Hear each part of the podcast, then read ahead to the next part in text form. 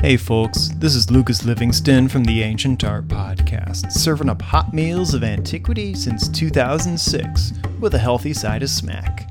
Yeah, that's right, 10 years, a good decade now. Going way back to when smartphones were still cool and your friends were telling you all about why you to join this Facebook thing. So I got two things I want to tell you now.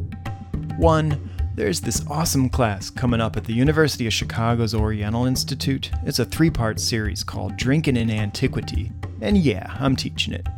It's on three Saturdays in 2016 October 8, November 12th, and December 10th.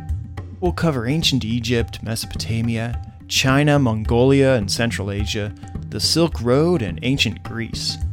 We're going to visit the collections in the Oriental Institute and the University of Chicago's Smart Museum and we're going to get experimental with multiple ancient inspired beer tastings. If you're interested, visit ancientartpodcast.org slash drink. Number two, so we're going to try something different and change up the podcast. In a perfect world, I love producing the glitzy high def video episodes. The reality, though, is that the efforts become prohibitive for me at this point in my life. Don't worry, the Ancient Art Podcast is still here but I'm going to switch over to publishing a largely audio podcast for a while and see how that goes. I'll continue to produce a simplified video version for YouTube where video continues to make sense.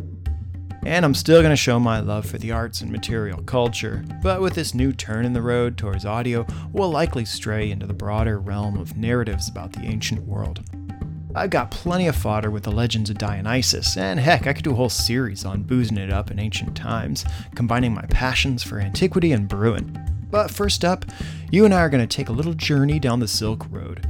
So strap on them sandals, dust off your camel, and buckle up, because episode 69 of the Ancient Art Podcast is just over that sand dune.